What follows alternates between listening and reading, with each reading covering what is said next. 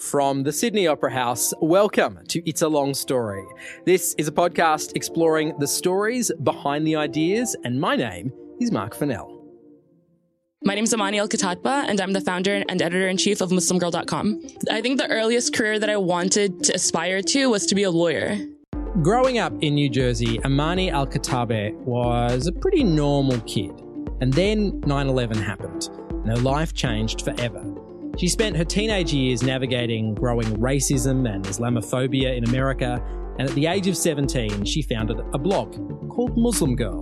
The site gave young Muslim women a platform to discuss all of the things, periods to politics, and over the years, it transformed from a part time passion project to a full time social movement, logging millions of hits every year. Amani, welcome to the show. Your childhood seems to have a dividing line. There's the world before 9 11 and the world after 9 11. Before we hit that moment, I want to talk about your life before. What was the world like for you before that moment? What, what did it feel like? Yeah, I mean, I don't think that I ever was really aware of the fact that I belonged to a different people and whatnot. For me, you know, like my upbringing was kind of just like anyone else. I'm a Jersey girl straight through. You know, there's a lot of connotation for that, what that means, you know, growing up on the Jersey shore, spending all of your summers on the boardwalk. Yep. But it's literally like the all American childhood. Really just like my life revolved around just riding bicycles in my neighborhood, finding my friends, um, and hanging out. Really, we weren't really aware of any other differences between us besides really like what we had for lunch or what we like to do after school. The moment when you realize you were different or the world told you that you were different was mm-hmm. was 9/11 is that a reasonable uh, assessment? Yeah i mean it was definitely in in the coming the coming days after 9/11 happened. In 2001 that was the first time that i was called a racial slur. And it was actually in my 4th grade classroom by one of my fellow 4th grade classmates. I was sitting in our, our classroom and all of a sudden one of my students said to me your people throw rocks at tanks. And then just like all of the classmates that were around me just like erupted into laughter. There was one student um, who was like a, Jew- a jewish girlfriend of mine she just started laughing at me. And so they were kind of aware of something that I was oblivious to at that point. Um, and, you know, like, of course, my face turned red and I was, I felt humiliated. And I ran home after school to my father. Um, and I was telling him, you know, dad, you, my, my friends said at school that my people throw rocks at tanks. Uh, that was really the moment that I became painfully aware of the fact that I belonged to a people and that that was something that I somehow should feel ashamed about. And then my dad looked at me you know, and he, he felt sad for me. You know, he, he just smiled at me and he said, that's something you should be proud of your people throw rocks at tanks. that was kind of the precursor to this whole new journey of navigating my identity, who I was, and my relationship to the society around me. And at a certain point, your dad made a decision, or your family made a decision to move to Jordan, which mm-hmm. is back home for him, but you were born mm-hmm. in America. Your, mm-hmm. your identity is American. Yeah. What was your first impression of Jordan as you walked in there as a place to live? Oh my God. It was just like noise, action everywhere, you know, like I was just uh, greeted by family, uh, falafel and shawarma in the streets, you know, the hustle and bustle of the city life, beautiful Arabic music. And really what I encountered was, it was my first impression of the Middle East, having grown up through an onslaught of media misrepresentation about Islam and the Muslim world. And what I had encountered was such hospitality, such a generous and kind people. And uh, really, I was just welcomed with open arms. And I was, for the first time, able to get an impression of what the Middle East was really like on the ground, what the reality was. Mm-hmm. Uh, and it just made me really aware of the, the contrast uh, between that and how it was being portrayed in the media in the West. Were you still in contact with friends back in the United States? Um, I tried to remain in contact with them, but I actually was living in parts of Jordan where internet was uh, a luxury. And it was really difficult to, to get in contact with them. So it was almost as if I was navigating that experience in isolation, which might not have necessarily been a bad thing because for the first time I was able to really, you know, learn about my, my heritage and my religion directly from the people who practiced it. Did you have a sense of what was being said about Muslim people in, in the United States? Did you have an oh, awareness oh, yeah. of that? Right. A hundred percent. I mean, I think that that misrepresentation of who we are was the most alienating part of my experience growing up. 9-11 for me happened when I was nine years old. So imagine all the challenges of being a kid going through puberty, you know, going through your formative years, trying to figure out who you are, going through insecurity, self-esteem issues, and then having to do so, you know, with this added layer of, of Islamophobia under a complete assault on our identities with all of society around us telling us, you know, you, you're a terrorist. You don't belong here. You're someone, you're different different. That was a, a really traumatizing way to, to grow up. Did Jordan ever feel like home or did you always sense deep down you would go back to America? That actually was a huge crisis for me. And actually, I kind of forgot about that, about how much that question of home really just manifested itself in that experience for me. Um, until about like a couple of weeks ago, I went back home to my, my family's house in New Jersey. Um, and I went into my high school bedroom and I found an old journal that I kept when I was in Jordan, when I had moved there. You know, like writing my entire life was always kind of a, an exercise of survival for me. Writing was my way of navigating through those experiences and those emotions. And I found this drawing that I had made on one of the journal pages um, when I was in Jordan, and it showed that my hands were cuffed to Jordan, but my heart was dragging me to America. I was like floating, trying to like get back there. I just wrote on the paper like, "What is home?" And I think that really just encapsulates a lot of the experiences that, especially kids of immigrant families, uh, really have to go through. Right? Like for us, it's that we're too American for home but we're too different to be American. Um, and really just hovering in that middle ground is, it can be very, very confusing, but it's also a space where a lot of, uh, a lot of interesting observations and discoveries can happen. At this point, you're also grappling is probably not the right word, but you're, you're processing your faith, what it is you believe, what it is you want to show to the world as well. What was going through your head at, at those days that when you first went into Jordan? Was faith present and ready in front of you, or was it something you would process a little bit later on? Um, no, it definitely was. It was definitely very present. I mean, you know, as soon as I stepped foot in Jordan, I would hear the adhan, the call to prayer, go off in the streets, you know, from um, nearby uh, minarets and things like that. That was the experience that was the most eye opening for me is that I had access to Islam, you know, at, at its base, at, at its core.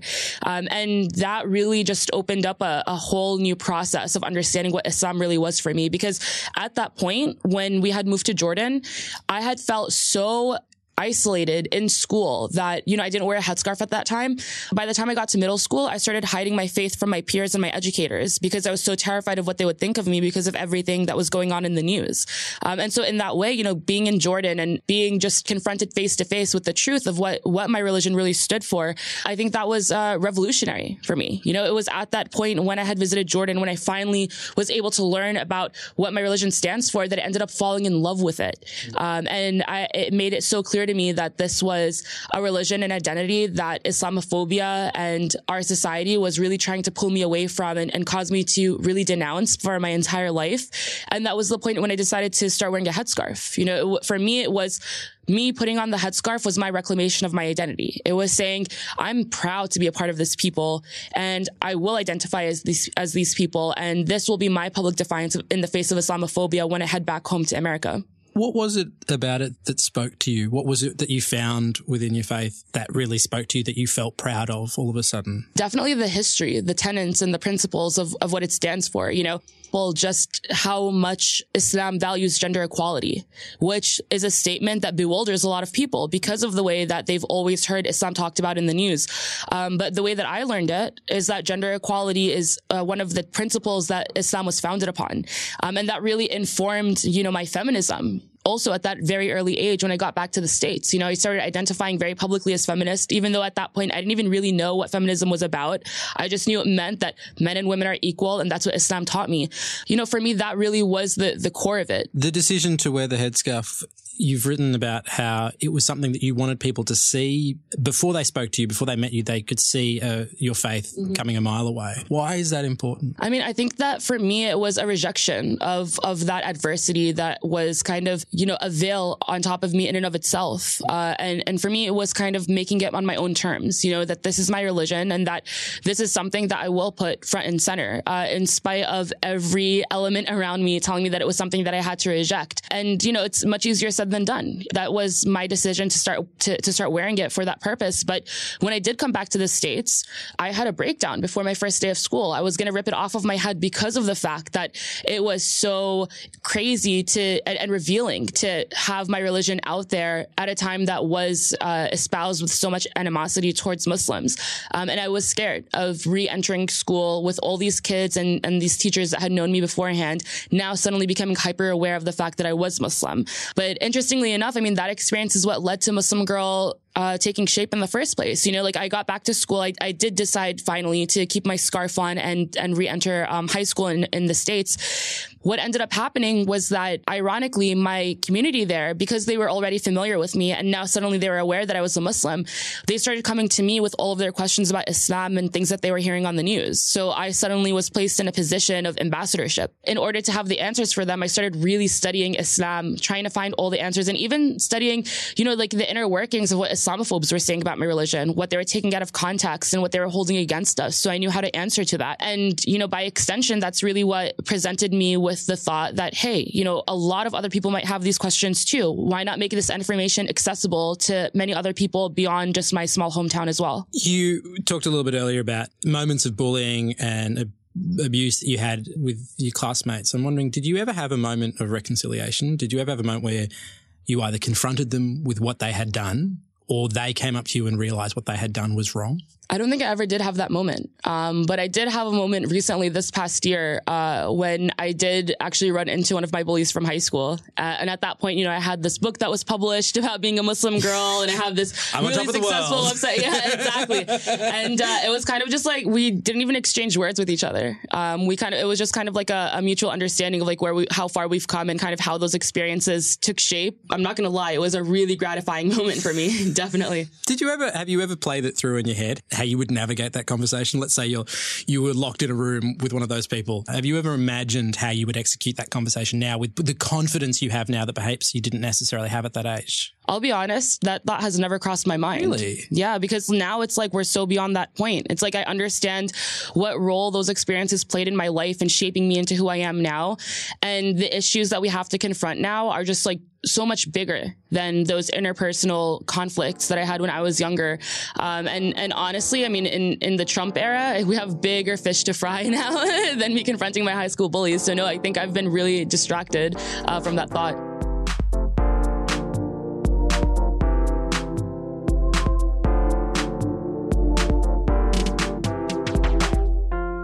How much did the MuslimGirl.com domain cost you? Probably like seven or nine bucks. uh, and that was the MuslimGirl.net domain, actually. The MuslimGirl.com we just acquired recently over the past couple of years after uh, we really started being able to like gain more momentum and things like that. But uh, I think that's also a testament to how few spaces there were online for Muslim women that MuslimGirl.net was available. And I snagged it at like 14 years old, right? So it was like definitely a, a very important opportunity. So initially it wasn't the kind of the vast publication that it is now. Initially it was basically a, a blog. It was a live journal, wasn't mm-hmm. it? Yeah. So what were you writing? Early on, I mean, we were basically, it was, it was me and my friends from the mosque in my hometown, and we were just writing about experiences as American high school girls that were Muslim. Um, and I think that like one of the first articles that we published was actually to us at that time super taboo. Uh, it was about how to worship when you get your period like while you're menstruating. And for us at the time, it was like, oh my God, I can't believe we're talking about this publicly. It was something only whisper- whispered about amongst girlfriends and things like that to the extent where one of the writers actually said like, please don't publish my name with this, you know?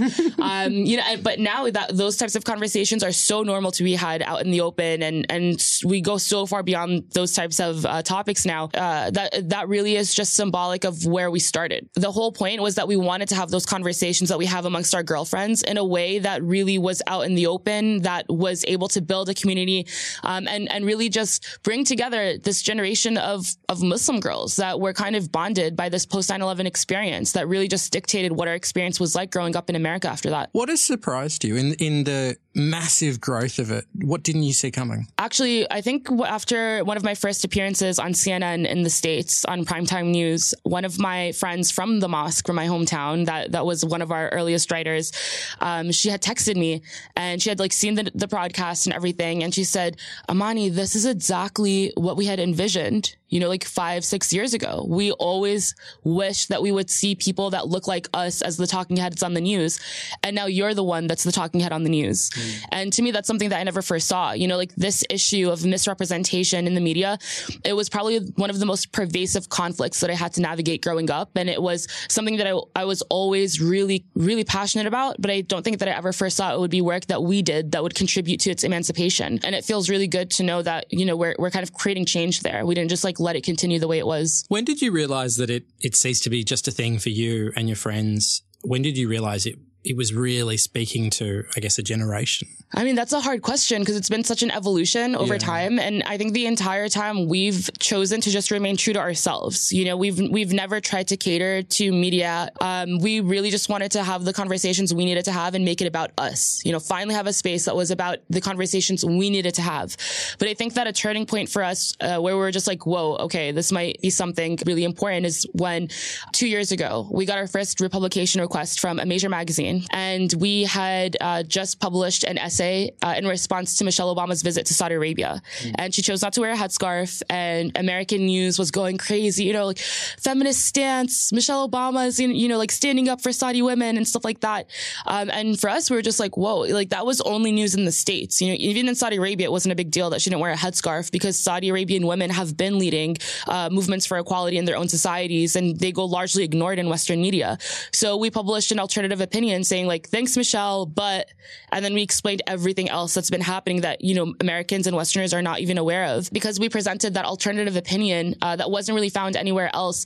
Other outlets started coming to us then um, to really be able to find that representation and, and put forth the narratives that we were really trying to elevate. Since uh, Muslim Girl has taken off and become a sort of media empire, what, what's the biggest misconception that you encounter these days? Because the, the perception of you and the perception of the website has changed very significantly.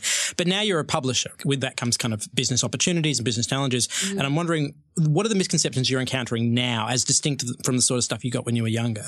Um, one thing that I find really interesting is that, like on Twitter, recently people were starting to refer to me almost as if I'm like the Rachel Dolezal of Muslim women, and that I'm like too liberal to actually be a Muslim Arab, um, and that I'm actually like a white woman that wears a headscarf for the views and things like that because we want to believe that Muslim women are like they can't have progressive values, they can't say the things that we're saying on the website and things like that. That's become more and more prevalent. It's like now the silencing tactic for what we have to say is, okay, sure, you guys are dealing with discrimination, aw, but violence in Muslim countries, but da da da, but da da da, um, as if you know we should just shut up and be quiet about the violence that we're also enduring in in Western societies because it's somehow superior to the violence in other parts of the world. Um, and of course, that's just an extension of the very racist ways that we view Muslim issues and and just global politics in general. And and I think that also speaks to just the way that we view Muslims, right? It's that we as the West want to take credit for those types of values whenever we find them. You know, like you only have these types of uh, opinions because you happen to grow up in America. And it's like, no, actually, there's an entire legacy of feminist scholarship within Islam, generations long. Um, and, and, you know, just we as the West, we want to talk about it as if it's an isolated case, but this is literally what Islam's all about. And we just, uh, unfortunately, a lot of times in, in, in countries like America, we kind of just want to have deaf ears to it. You alluded to this a little bit earlier, but I was really curious about the, the moment when you started to call yourself a feminist, what it meant to you and, and how your, I guess your understanding of that has changed over the years. So what did it mean to you when you first started owning that term? I think that my entire life I knew that I was a feminist, but I didn't really understand what feminism was all about. I just knew that, you know, it meant equality. Um, I knew that my religion kind of spoke to that. It informed my opinion on that. But I, it wasn't until I got to high school that I really publicly was just like, yeah, I'm a feminist. So what? That was the first time that I discovered that that's kind of like a taboo word to say. You know, it's the F word. Uh, and a lot of my friends were just like, oh my God, you're a feminist. Do you hate men? You know, I think that really just my understanding of feminism grew as I got older. And by extension, Muslim Girl also grew with us, right? Like by the time I got to college, and my friends and I, we, most of us, we went to college together. That's when we encountered intersectional feminism. That's when we started learning feminist texts, feminist literature. Um, and then the content on the website really started evolving with us too. Instead of it just being high school American Muslim girls blogging about what their lives were like, now it was us cultivating this feminist analyses um, about what our lived experience is like and its relation to society and politics and culture, um, and, and just continue to really evolve with us. And I think that that's my favorite part about this entire initiative is that it really just organically captured in real time this experience. This, it chronicled this evolution of our identities during one of the most important moments in American history. On Muslim Girl, you have a, an opportunity to join the Muslim Girl clique. I'm so fascinated by this. So, so where did that idea? I guess let's start off by explaining what it is. Yeah. And then the, what was the origin of that idea? Yeah. I mean, the Muslim Girl Clique is what we refer to all the women that make up our team, um, from collegiate chapter presidents to writers to bloggers to editors. We call ourselves the Muslim Girl Clique. And the way that that came about is because we were always the girls that felt like we didn't belong, right? And, and really just like the, the word clique kind of espouses that type of, uh, feeling. And so we wanted to find a place where we did belong, where it was like for us.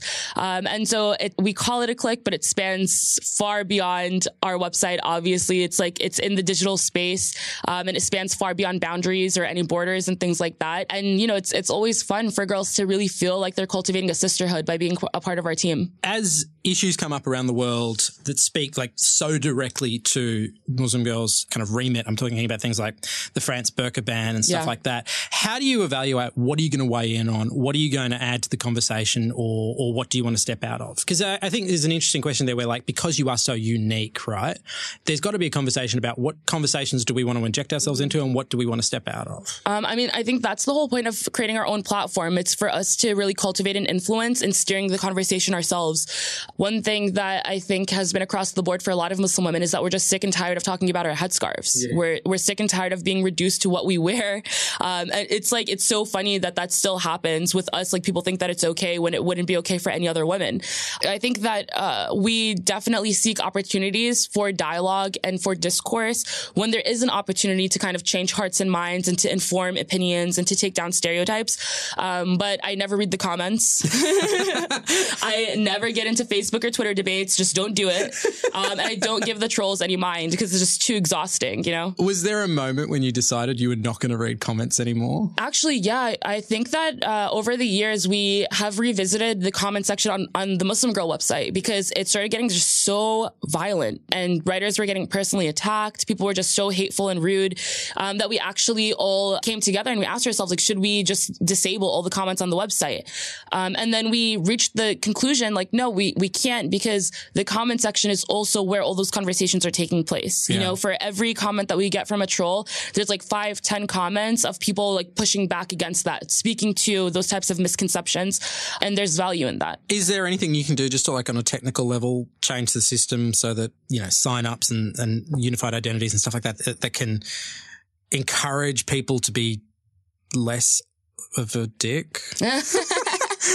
Here I, I am. I'm trying to think about the wording, wording of this. Less of a dick. Let's go with that. Yeah, I mean, if anyone out there has a service in mind, please, I am all ears. But unfortunately, I think I, have just come to terms with the fact that that's the double-edged sword of the internet. You know, that's its nature. Just like how it creates a, a space for us to be able to put our voices out there and have a fighting chance to be heard, it also gives that same opportunity for people that espouse hateful attitudes. Unfortunately, that's really why we need to just talk back even louder. I just want to come back to Muslim Girl Clique for a second because mm-hmm. it, what happens when you sign up to the Muslim Girl Clique is you get an array of resources. What, kind of walk me through what happens when you become part of that? Yeah, I mean, for example, like our team of, of writers and editors, first of all, we just have like such an extraordinary team of powerful Muslim women that have absolutely no problem speaking truth to power. Our clique right now is made up of seven editors and over 70 women uh, from around the world, uh, a writers network of girls that are just eager to really use the written word to put their voices out there and, and elevate their narrative narrative. You know, once you're a part of Muslim Girl, that's I think the thing that everyone gets the most excited about, that they value the most, is the sisterhood that comes with it. We have uh, many group chats, uh, many resources where everyone can kind of come together and intimately talk about stuff that they really don't have a space to talk about outside of that. One story that I heard from one of our writers really just hit the nail on the head for me about what this is all about. When she joined the team, she was one of our youngest writers. She was uh, an outgoing high school senior. She was about to enter college, um, and she said that in one of her first days in in her lecture class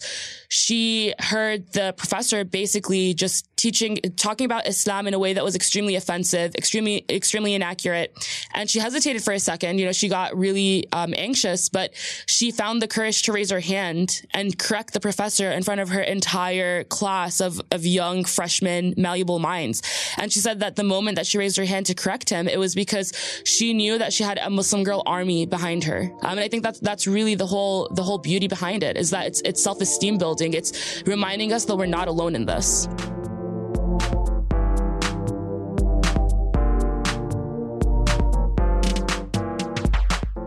There's been a lot of conversation, particularly online actually these days, about, I guess, the changing shape of feminism from sort of traditional understanding, which was very much as kind of a white feminist movement, mm-hmm. to now something which is intersectional, where mm-hmm. there's a, a, variety of different identities at play mm-hmm. there. What would you most like to change about the conversation we have today about feminism? I mean, we absolutely need to recognize race we absolutely need to recognize anti-blackness in these spaces as well. We need to recognize how different women are experiencing different issues that for many of us come down to our livelihoods, right?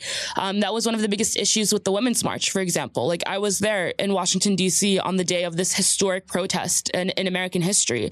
And at that moment, a lot of women of color disengaged from the entire protest uh, itself because they felt like they weren't represented there, that it was primarily white women marching in these streets that didn't give a damn about Black Lives Matter, for example, that didn't care when someone was getting shot up in the streets and they were largely absent. But suddenly everyone is up in arms because the president uh, used the word pussy when referring to women. Meanwhile, um, you know, a lot of women of color, they're literally putting their lives on the line because they can't hide the color of their skin. And so I think that in, in order for us to really propel the movement forward, we have to break open spaces for women of different lived experiences, different backgrounds, and really elevate them as well. For all of his storied faults, has Trump provided a, a flashpoint for the intersectional feminist movement for people of color to kind of to activate that might not have been there in years prior? Honestly, I think that Trump was more so evidence of that reality. Okay you know, because uh, the majority of white women did vote Trump in. It wasn't women of color that voted for him, right?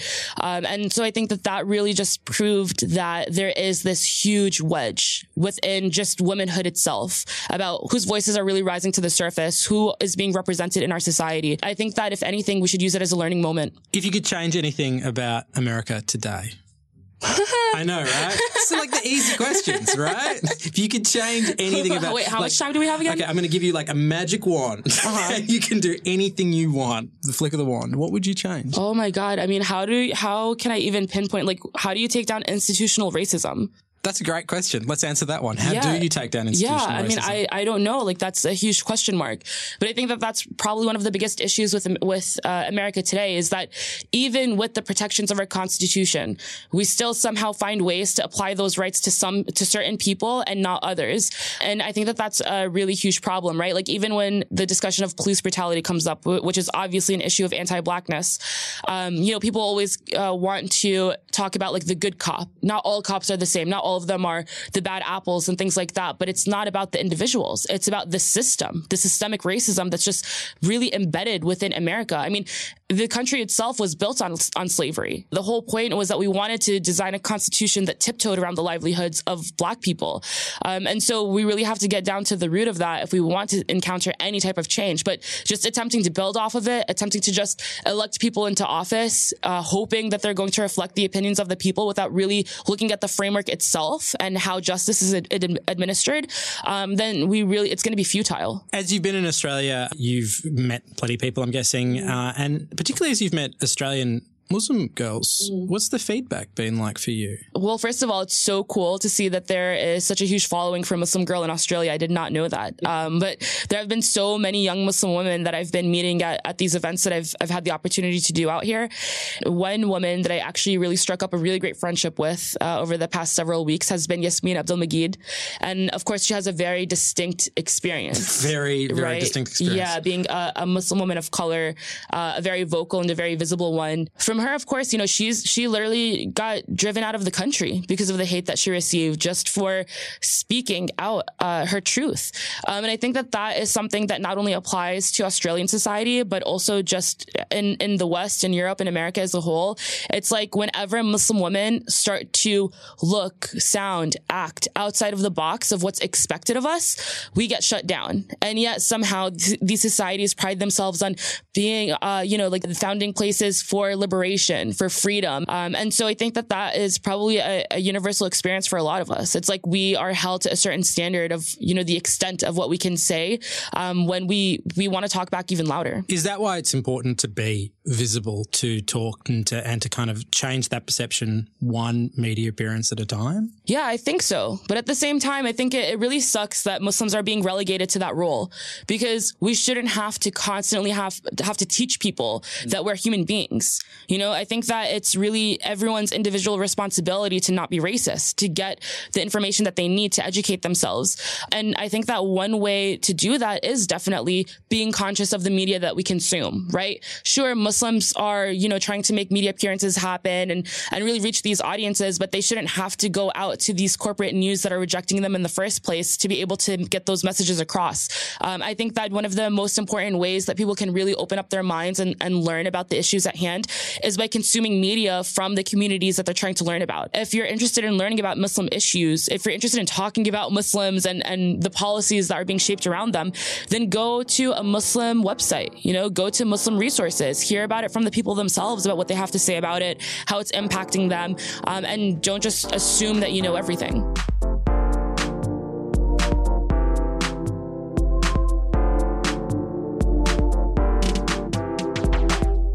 Do you ever get tired of being part of everyone else's learning curve? It's kind of the walk of life that I've chosen. So I'm, I'm always really open to it. But it, of course, gets really exhausting to have to reaffirm your humanity over and over again, right? Like, I'm not here so I can get into a debate about whether or not you should regard me as a human being. You should treat me with dignity. I'm here because I want to take down the stereotypes that have been kind of ingrained in the public eye because of media misrepresentation for so long.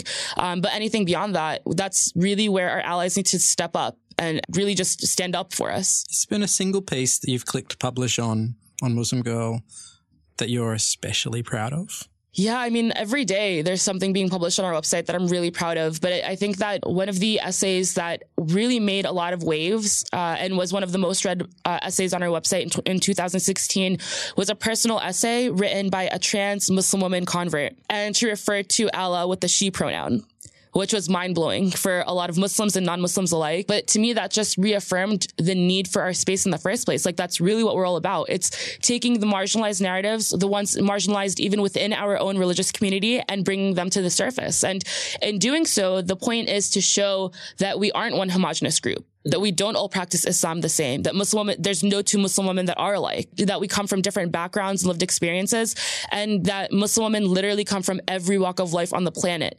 Um, and the more that we show that, the more we can take down this conception that we are a monolith, because the first step to dehumanizing an entire group of people is to treat them like they're all one giant group. And of course, that's far from the case. And the fascinating thing about Muslim Girls, it fosters lots of different opinions and lots, lots of different points of view. Have you ever gotten pushed pushback from within your own community? Um, oh, every day. In that particular realm, right, mm-hmm. of feedback from within your community, mm-hmm. what has surprised you in terms of what people were, were just not ready for or they, yeah. they didn't accept? There are a lot of issues that I guess can be really challenging for more traditional or conservative Muslims to really be, be confronted with. Uh, literally, just on my way to, to Australia, when I was traveling here, I got a notification for a new message uh, saying, you know, this website, uh, Amani Al website, is really reaching new heights of blasphemy blasphemy, uh, for touting all these pro LGBTQ opinions. Um, but also, I think that what's surprising to me is this concept. Like one of the one of the uh, biggest criticisms we get is why the need for feminism when we have Islam? Because yeah, Muslims do fundamentally believe that gender equality is embedded within our religion. So why adopt these quote unquote Western movements of feminism if we already have our religion to really um, hold on to? And my response to that is sure, but in today's day and age, that's called feminism feminism. You know, that's the movement that we, that we need. People understand when we say like Islam is a feminist religion, they can grasp that concept much more quickly than to try to get into the historic background of Islam and how it, it really espoused gender equality through the years. Um, and it just doesn't make sense to me, right? It's like, okay, like you, you are feminist because you're a Muslim, you're a practicing Muslim. So why not use the F word? Uh, and I think that that's something that's not even exclusive to our religion, right? That uh, adversity that the feminist movement is experiencing right now is really universal. Uh, and and, and all the preconceived notions that kind of are attached to that identity. When people brace at the saying that uh, Islam is a feminist religion, do you understand why people find that confusing, confounding? Sure, because all they ever hear about in, on the news is that Muslim women all wear headscarves and they do so because they're forced to wear it and they walk behind a male relative wherever they go and things like that. That's part of the problem, right? Like, first of all, not all Muslim women wear headscarves. Second of all, not all Muslim women are forced to wear a headscarf. You know, the, the whole point of the concept of the headscarf itself is that it's wrapped in personal choice, just like any other point of the religion. It, I think that it comes back down to, for example, for us, American exceptionalism and also our Orientalist uh, lens, the way that we view other parts of the world. We want to be able to point a finger at other cultures and be like, oh my God, you guys are so misogynistic. Like, look at what you're doing and stuff like that. But patriarchy is universal and it just takes on different forms in different cultures. But unfortunately, when we talk about Muslims, we always attribute patriarchy to the religion or to the culture itself, um, and not as this global system that has been really imposed upon us. Do you find yourself spending a lot of time unpicking that interaction between the cultural and the faith dimension for, for people? Yeah, of course. Of course. It's uh, sometimes people already have such a one dimensional understanding of other people um, that just getting into the nuances of it is is really difficult sometimes you know and and that's something that the media has done. It's robbed the conversation of that nuance. People just want to be able to say you know like blanket statements like all muslims are terrorists. All terrorists are muslims and things like that. All muslim women are oppressed. Um, and then when you get into the thick of it uh, once you do start having those conversations it's mind-blowing for people. It really opens up a whole new world. Uh, and you know i think that it's really important for us to continue telling the individual stories of different people because that's what reminds us of our shared universal experiences, that it's not just limited to a specific religion or a specific culture, um, but those are really the experiences that bond us as humans. You mentioned earlier that um, you got notifications on an uh, article. I was wondering, are you capable of turning off notifications for your own site, given how much you've poured into it and how much of you there is in it? Are you capable of turning off notifications for any length of period of time? Oh my God. Like at this point, I get anxiety if I don't have my phone attached to me, you know? How did you cope with the plane ride? Or did you get in flight Wi Fi? Of course, I got in flight Wi Fi. I would not have come to Australia if I didn't have in flight Wi Fi. how do you, like how do you cope with like you must go through periods of time. You had the time in Jordan where you didn't have anything, right? Yeah. In terms of uh, internet access, do you have the capacity to switch it off? I mean, I'll be honest. I was just thinking about this literally just a couple of days ago. I went through most of high school without a cell phone, and I like, was asking myself, like, how did I do that? You know, I can't even imagine that now.